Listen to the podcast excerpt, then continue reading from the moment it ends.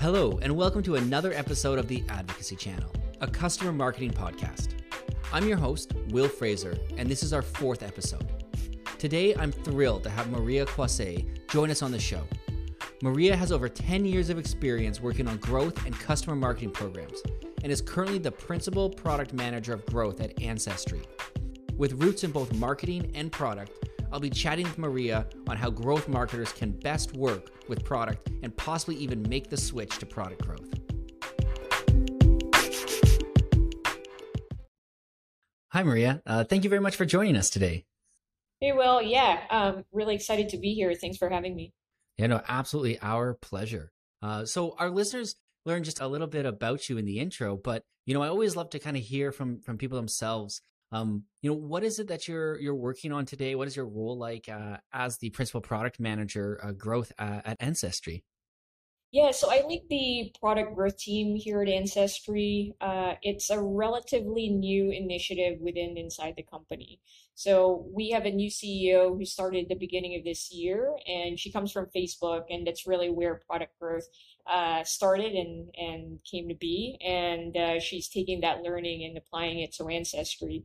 And so I received an email uh, asking if I wanted to join and, and lead the product growth team. And uh, thankfully, you know, I like them and they like me too. And so I ended up um, now working for them and we're building out the product growth team and running a number of experiments within the product. It's something that's relatively new to the company in terms of like running rapid product growthy experiments, like as simple as uh, testing copy and whatnot. So it's a like a relatively new concept, um, but I think a lot of people are getting really excited about the impact that it's having um, to revenue, and so so yeah, that's what I'm up to at Ancestry right now. I mean, that's a, a pretty big compliment for someone to to reach out to you and, and invite you to to come join them, and you know, with the, the pedigree of Ancestry and Facebook.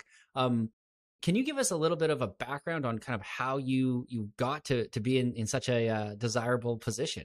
Um, uh, so I started, I've always been in tech, um, but I started off in tech in venture capital.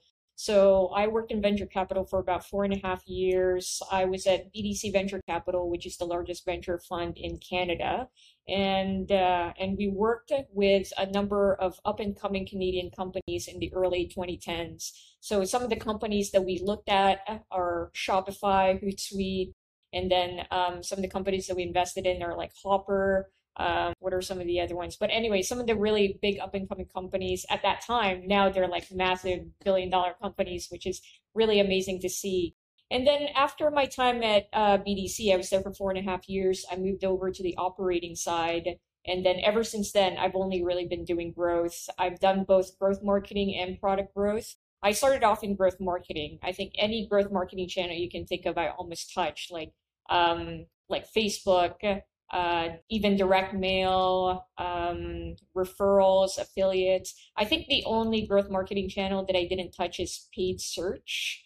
Uh, I've I've never worked on that directly, but everything else I've worked on. Oh yeah, even like YouTube and whatnot. So, um, so yeah, I pretty much did it all. But uh, I guess like my sort of quote unquote claim to fame is my work on referrals.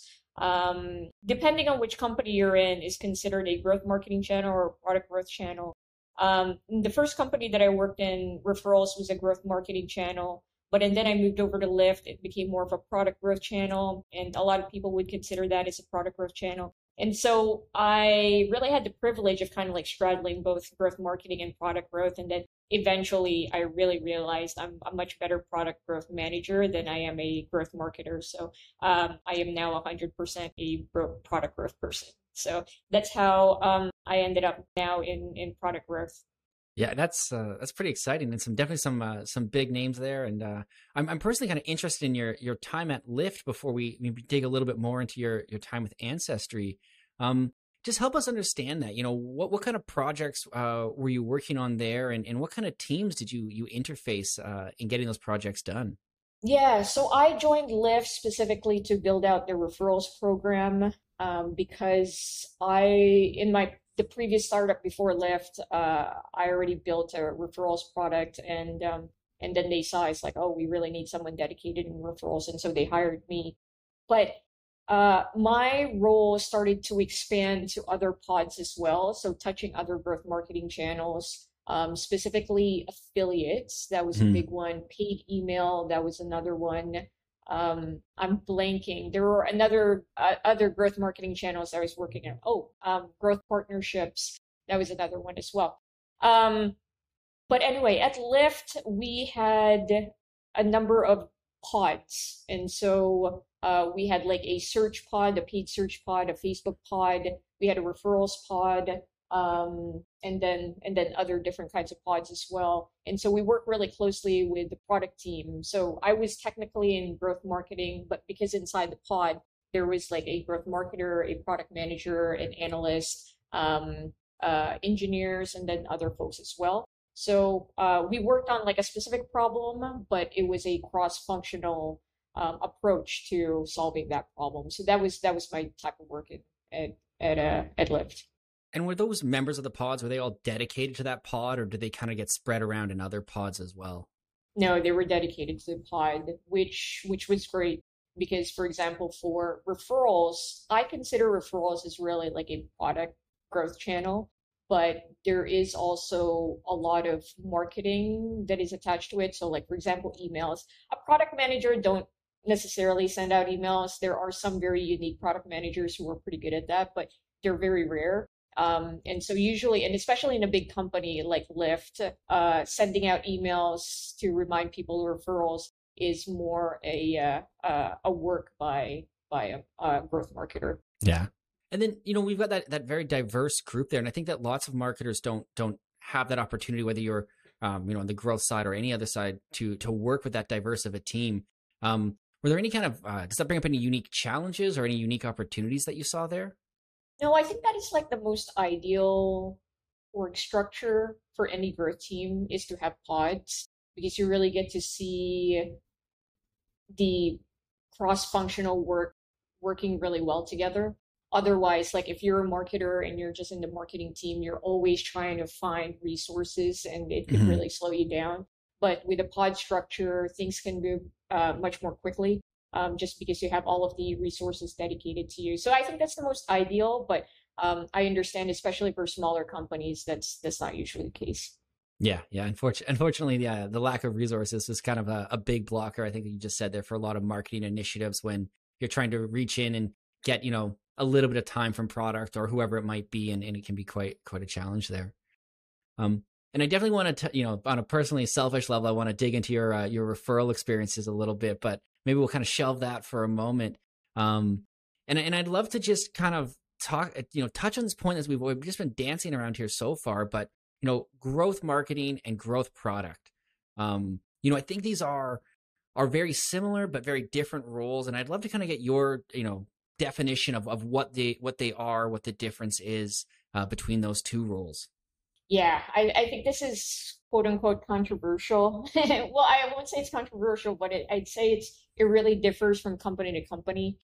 But what I would say, so my definition of growth marketing is a group of people working on growth marketing channels. So whether it's like Facebook, um, uh, Google search, affiliates, whatnot. So using another platform uh, to create and bring traffic to the website. Mm-hmm. I think where product growth comes in is when the user gets to the product post landing page. But again, that's the part that can get really controversial or can get really murky depending on which company you're in. So um, uh, my definition is anything from the paid channel to the landing page that should be growth marketing's um, turf and then anything else uh, after the landing page should be product growth. But sometimes it can change. So there could be like an onboarding flow that uh, the growth marketing team and the product growth team are trying to strangle like oh no that's mine that's yours. At the end of the day you guys have the same goal um, and so uh, i wouldn't yeah, I wouldn't want to be territorial about it. So um, it's easier said than done. You know, when when you're in a company and you're trying to figure that out, it's it's easier said than done. But um, that's usually where the controversy starts to happen. And and as you said, you know, these two teams have kind of the same goal. Um, when you look at the skill sets between one, you know, one group and the other group, Um, you know, what what skills might they have in common, and what skills do you think are kind of different between the roles?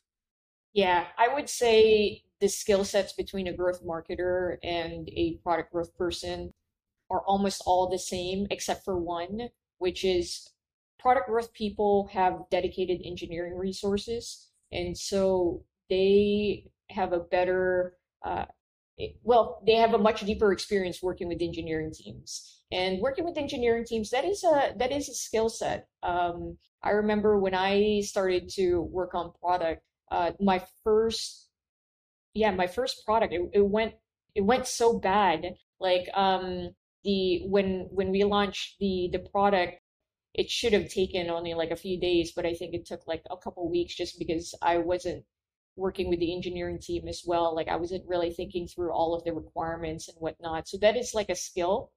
And with with marketers, they don't necessarily have the the dedicated engineering resources, whether you're in a small company or in a big company. And so that is a skill set that they don't have.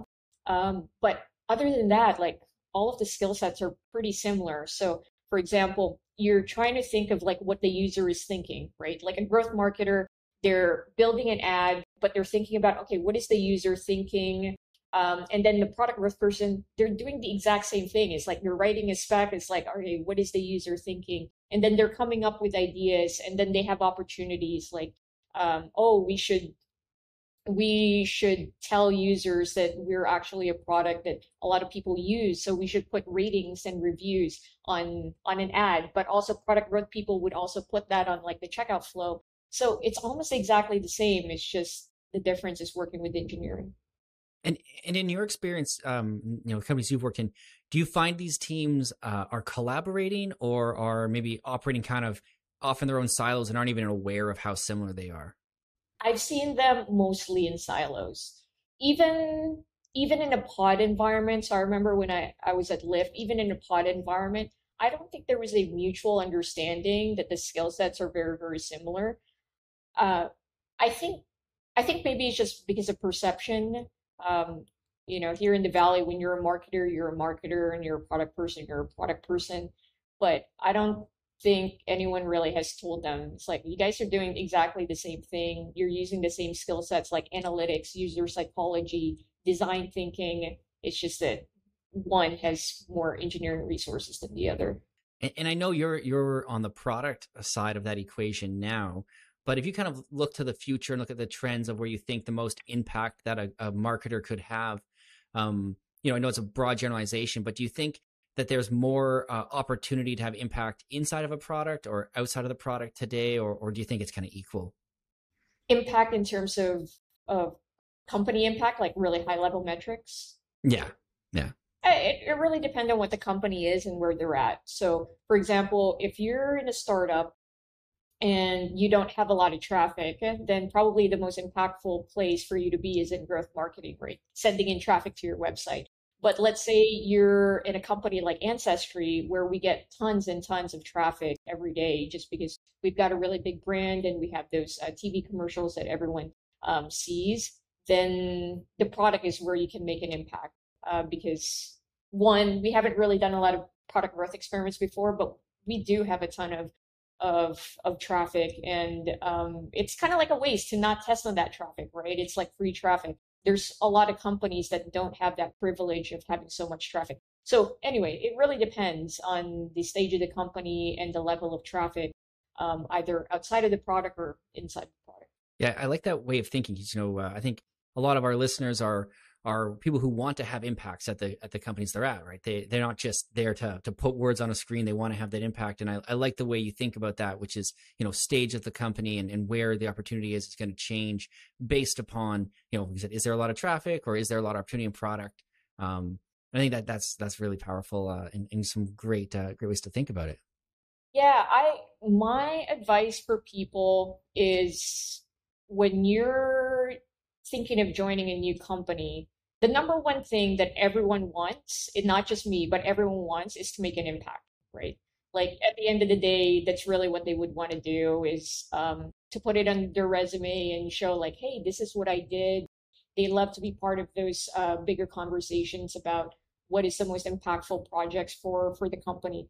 And so that's when you start to scrutinize the company as a whole. It's like if you're a growth marketer and that's what you would want to stay in, then you really want to look for a company where their biggest problem at that point is growth marketing because all eyes are going to be on you. And for people who love that type of energy, that type of responsibility, then you got to do that where you ask whoever your hiring manager is or you ask the founder, it's like, what is your biggest problem? And if they say growth marketing and you're in growth marketing, perfect. And then so, um, or if it's the opposite side, it's like you ask the CEO, like, what is your number one biggest problem? And if they say product growth, oh, wonderful, you should be in product growth. But um, but yeah, I think that would be my my best advice for people. Oh, wonderful, thank you. Now, if someone say was in growth marketing and they wanted to transition uh, to know product growth, um, what kind of uh, advice w- would you give them? What kind of you know skills could they build, and, and how could they you uh, or how could they do that well? Yeah, I would say start working with the product team inside your company and start working really closely with the engineering team. Is what I've been mentioning in the last 10 minutes. The really only key difference is working with engineering um, and building out that skill set of gathering the requirements for them. Uh, because where it gets really tricky with product is there are a lot of requirements and you have to think through so many things, right? Like with with growth marketing let's say you work on facebook the only thing that you have to do is create the ad design the ad and then post the ad on the facebook platform. Um, for product you have to think about the happy path. All right well what if users don't make it to the happy path? What are all of the other paths that they could go through? All right what are all of the different requirements like all of the events that we need to add into the product? All of those things those things need to be thought through and it's really difficult for the first time because you don't know what you're expecting or what is expected of you in terms of requirements but after your first your first product launches your first few product launches you'll get in the hang of it and then you'll start to see it's like all right these are the type of requirements that engineering needs and so my recommendation for growth marketers is start working really closely with product as much as possible try to find those projects where uh, where you get to work with engineering and you really get to build out those specs yourself. So you get a feel for uh, what is required for you in terms of um, writing requirements for product specs. And, and I just want to step back just a little bit there. You know, you mentioned the happy path and then these other paths. Maybe you could just dive in a little bit more to kind of what the happy path is and and some of these other um, things that might emerge. Yeah, uh, that's a really good question because a lot of people actually forget about the non-happy path. So when you're building out a product, you're always thinking the ideal flow. So you're thinking of a user is like, oh, okay, if they make it here, then they'll make it here, then they'll make it here, then they'll get to the part of the product that we want them to do. But most of the time, users don't go through that happy path, right? Like, what if a, uh, I'm trying to think of a more specific example. Um, so I'll, I'll give an ancestry example, but maybe some people. I'll, I'll, try to make it as, as simplified as possible. So with ancestry, what we do or what the users do is they get to ancestry and then they start to build a family tree. And if we can find records about their ancestors, then we show the records but a lot of her records are here in the United States. So, for example, for me, I've lived in so many other parts of the world, and so I don't have a lot of records here in the States. And so, um, the happy path, the happy path for users here at Ancestry is if your family has lived here for years, then we would receive, um, then we would be able to show you a bunch of records um, about your family. But for me, I actually won't go through the happy path. I won't see any records. And so what should I end up seeing? Right. And so those are the types of paths that people should really think about. And also, um, you should work closely with your analyst to see what percentage of people are going through that happy path and what percentage of people are going through other paths as well. And then really think about the product experience for uh, people who are not going through that happy path because, uh, yeah, even though you can't serve them, maybe there are other ways that you could serve them. And, you know, that's, that's where product thinking um, comes to play is like, all right, well, they're already here. They've already spent, uh, let's say, 10 minutes, 30 minutes inside the product. What else can we show them um, that's not the happy path, but what else can we, we show them? And, and I think that's that's a great point for people to think about, especially coming from growth marketing uh, onto the product side, because quite often, whether we're we're forcing someone through a squeeze page or we are, you know, running an ad that really only has click or no click. That's my only two paths I really get here um, it can be quite a different view of the world to remember that uh, there are potentially thousands of paths that someone could uh, could go down. Exactly. Yeah. And and you've talked uh, you know about requirements a couple times here, um, and I feel like the the kind of the, the level of requirements that one might put forward in a uh, in a marketing world might look and feel differently than those requirements you would see in a product world.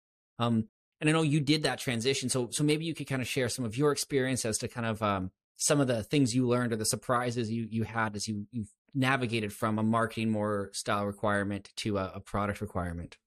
Well, I guess the most simplified way that I can give advice to people when thinking about requirements is just think about the user experience, right? So think about what the user is going through. So, like, for example, you have a paid advertisement, a user will click on it. What is the page that they see? And then where is the call to action? And then when they click on that, what is the page that they see? You go through that entire user journey and then you start to think about all right, well, what are the things that the user needs, but also what do we need? So if a user gets to the landing page and then they click on the call to action, well, you got to make sure that there's the event that is behind that call to action so you can track those things. So anyway, just thinking through the user flow and thinking about the requirements for the user, but also think about the requirements for the company as well to track um, the user behavior. That's really it. That's both for both marketing specs and product specs. But as what we talked about with product specs, it's a lot more complicated just because there are so much so many more user flows right and so your requirements are just going to become much more uh, complex and complicated yeah absolutely and you know when you're in that more that product growth side um, or maybe you're you're a growth marketer who's being asked to support in product um, you know, it seems like you're more likely to be interacting with a product manager and those engineering teams. Um, are there any challenges that you found that the product managers and engineering teams might have with understanding what's what, you, what you're asking? Maybe there's like a, a, a not a not a spoken language barrier, but like a terminology barrier or a process barrier there um, outside of the specs. I think there may be a couple of things. Number one, product managers and engineers don't really have a good sense of marketing. I don't mean that in a demeaning way, but uh, for the most part, if people come just from an engineering background, they're really thinking from an engineering background, or if someone came from from purely product, let's say they started off as an associate product manager at Facebook, then they're always just like thinking about the product domain. Um, it's actually very rare to find people who really think about the entire user journey from from the brand marketing to the paid marketing to uh, to the product. And so um, product people may not completely understand what marketers are trying to do. So, for example, like if you're working on a Facebook channel and there is a specific requirement that you need for the Facebook channel, and you, you probably need to educate the product manager a little bit on like, well, what exactly is happening. So um, uh, maybe walk them through the user experience. It's like, hey, this is the ad that we're showing on Facebook. Mm. This is the user flow. Um, this is where this is the help that we need from product. Like, yeah, showing it to them because they definitely need a bit of education of um, some of the marketing channels because they've never touched it before. Um, so that would be number one. I think that's actually a really big one. Um, and then the second point is yeah, being a lot clearer in the engineering needs. So engineering, they always tend to always ask is like, well, what exactly the specific thing that you need, right? Um, like, yeah, telling them the problem, they like that, but they're also like always asking is like, okay, what specifically do you really, really need? Um, is this going to take like five minutes or is this going to take two weeks? Because yeah, if you're not a product manager, then they want to help you, but they also know that they have a sprint and the product manager owns that sprint. And so they need to like balance uh, their priorities. And so it, it'll be those two things. Number one, really educating the product manager and engineer on the marketing channel that you're working on, showing them the user experience. And then second, be really, really specific um, the thing that, that you want the product manager or the engineering manager to do. Yeah, and I, I think both those are great points. I, I, think that many of us can can shy away from that that second point, almost feeling like we're we're sharing too much or or we're in too much detail, you know, too early. But uh, absolutely, those those product teams, those engineering teams, um, they're they're just trying to estimate. They like details so that they can they can actually figure out if they can do it. And uh, they're just, you know, I think my experience is, you know, they're they're always trying to help. They just need to know more, maybe more information or different information than you thought, uh, so they really can help. Yeah, and I know this may be a really really dull topic about I mean, we've been talking about requirements for for a little while now, but this is where it really comes in handy. So if you really start to think like a product manager and really thinking through all of the requirements, you can start to figure out what that specific thing that you need. And so when you talk to the engineering manager, it's like, this is what I need. And they'll be able to help you pretty quickly, uh, especially if the scope is quite small. Um, they're happy to do so. But again, like when you put your product manager thinking on and thinking really through the requirements, you can uh, sell what you need much better um, than if than if you don't. And and for those people who who haven't kind of put these kind of requirements together and they haven't maybe worked closely with the product managers, um, do you think that it's is it normally okay to you know if you had to go ask a product manager how do you want specs? You know do you find that they're helpful in that that request or or is there a better way that someone can can you know i've never written specs. I, I need to understand this. Is there a better way they can do it? Uh, that is a good question. Um, i i would say like most people are pretty pretty helpful. Um, they're always they're always open to help out. Um, and so i would say reach out to the product manager you're closest to and get like 15 minutes of their time and and and ask how to how to write a proper spec there have been a, a, couple of really good product managers I've worked with where they have like a spec template and they actually have like very clear definitions of like uh, what you should put in, um, you know, for each topic inside the spec. What are the details that you would need? That has helped out a lot um, for people who aren't in product.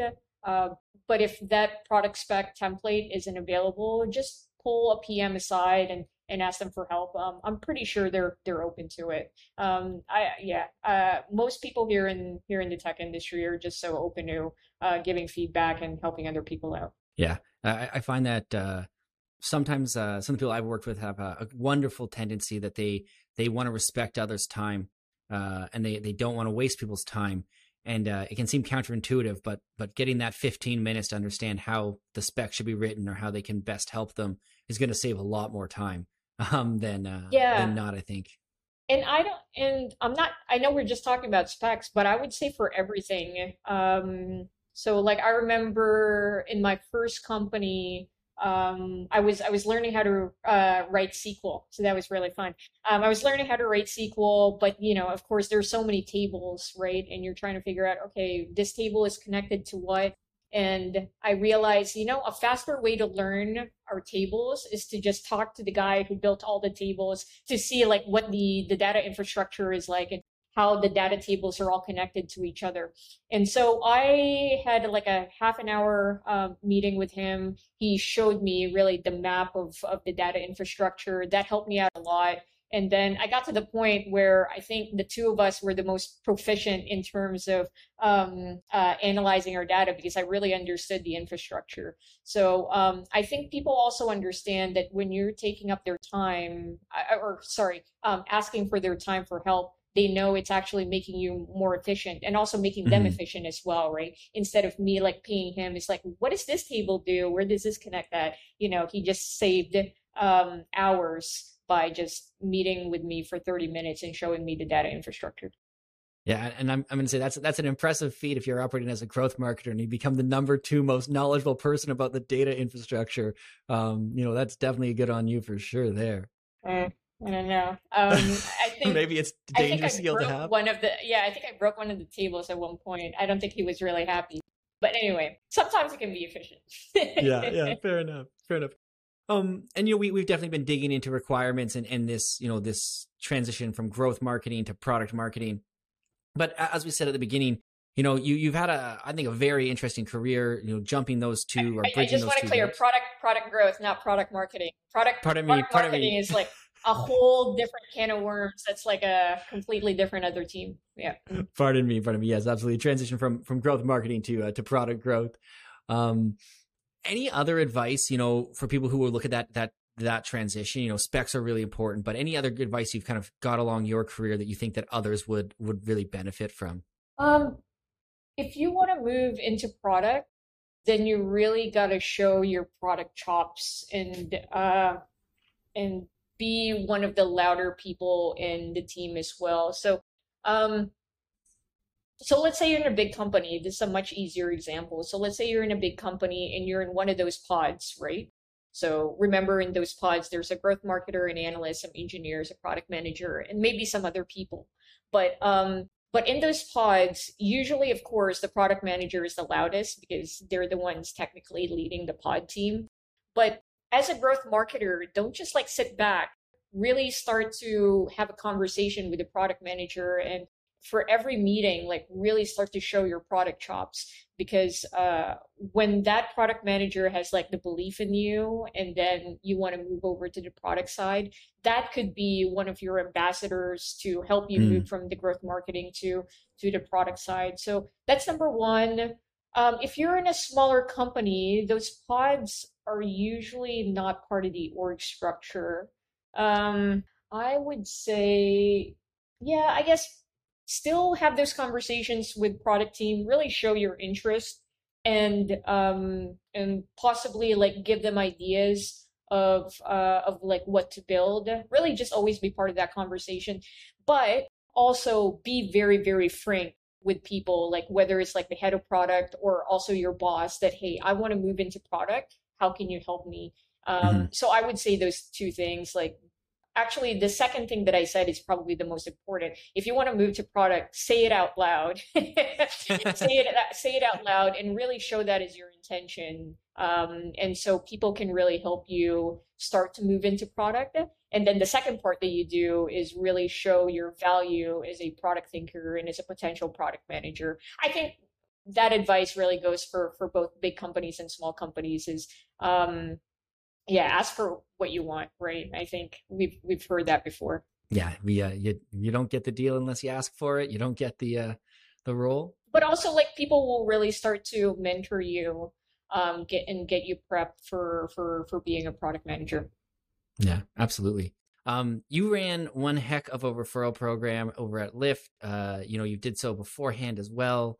Very experienced uh in in multiple different you know product growth channels but but that's kind of what I'm always interested in. You know, if someone right now, whether they're on the growth marketing side, uh, the product growth side, has been asked to um, to start a referral program for their company, you know, can you do you have kind of a, a, a series of kind of best tips you'd give them? Yeah, the first thing that you need to do is build out a model. Okay, so what I mean by that is um, figure out what your traffic is and then calculate uh, how many referrals could come out of your current existing traffic. It's actually easier said than done. I actually have a template of this model um, in my Medium account somewhere, which I wrote a few years ago. But uh, but yeah, basically setting the right expectations. It's like this is the amount of traffic that we have based on this like back of the napkin math. This is what I expect the number of referrals that we would have on a monthly basis so one, you're setting the expectation, but also two, you can also start to compare how large or how small referrals is compared to your other growth marketing channels like a Facebook or a Google search, right? Because I think this is always the case with a lot of companies. They think referrals, oh man, and then if referrals really start to um, be really good, then all of a sudden we'll hit virality. But like, what exactly is virality? It's uh, yeah, you really need to temper and set those expectations. Like, um, I think, yeah, people expect if you have a really good referrals program, then you'll turn into the next Dropbox or the next Lyft right away, which won't happen. Um, and so you'll, it all comes down into a formula. So um, I can share that with you, or you can try to find me on Medium. There is a template of that back in the napkin calculation. So that's number one, set the right expectations. And then number two, what you will discover in your model is that top of the funnel um, top of the funnel tactics are going to perform the best. Okay here is a really really easy tactic for uh, referrals. Um, say you have the referrals product right like where people can can add uh, email addresses or phone numbers and then the person can So you need as many entry points to that product as much as possible. Okay. Um, and when I say entry points, put it everywhere in your product. Like I remember at Lyft, we would show referrals when you uh, create your account. We'll show, okay, why don't you start referring people uh, before they take their first ride, during their ride, after their ride, um, before their second ride, um, after they tip. We put it everywhere. Uh, we put it in the um, the tab. That would be probably your your. Actually, I would say that would be the best impactful or the most impactful thing that you could do when it comes to referrals. And it sounds really easy. It's like, oh, you just put entry points everywhere. I'm like, yeah, yeah, that's really all you do. Like, um, the more entry points, the better. But of course, you will start to see, like, it will start to, you'll reach a ceiling. At, at there was that point at Lyft. It's like there are no other places where we can put a referral. um, and so, yeah, so you'll definitely reach a ceiling. Um, so yeah, you'll reach a ceiling. Actually, one one other tip when it comes to adding entry points put your entry points at the beginning of the user experience. This sounds really, really counterintuitive. People always think, well, they need to experience our product first, and then we show them a, um, a referral prompt. No, when they create their account, show them a referral prompt right away. That is the entry point that will generate the most referrals. It seems really, really counterintuitive, but it's true. Um, yeah uh, just just trust me on that just trust me on that um i've already tested this a number of times uh so yeah it seems counterintuitive but do it um so that's one tactic um, another tactic is optimizing those entry points so for example like your first experiment you'll probably say like refer a friend well now start to optimize that it's like get $50 um give $50 uh refer your mother like test out the different copy, test out, um, start optimizing those different uh, entry points. Or maybe like your entry point is so small. What if you make that bigger? yeah, yeah. Right. Um, there's just so many things that you could do with entry points. So it sounds really silly or it sounds really small, but believe me, like that is going to be the most impactful part of referrals that you could do. And so that's why um, referrals feels more like a growth marketing channel, right? Like a bunch of referral points, like email marketing um, and whatnot. It, it does sound a little bit more of a growth marketing, but um, but it's also product growth. Um, you know, I think product managers. This is actually something that not a lot of product managers think about is entry points inside their product. I mean, entry points into their product.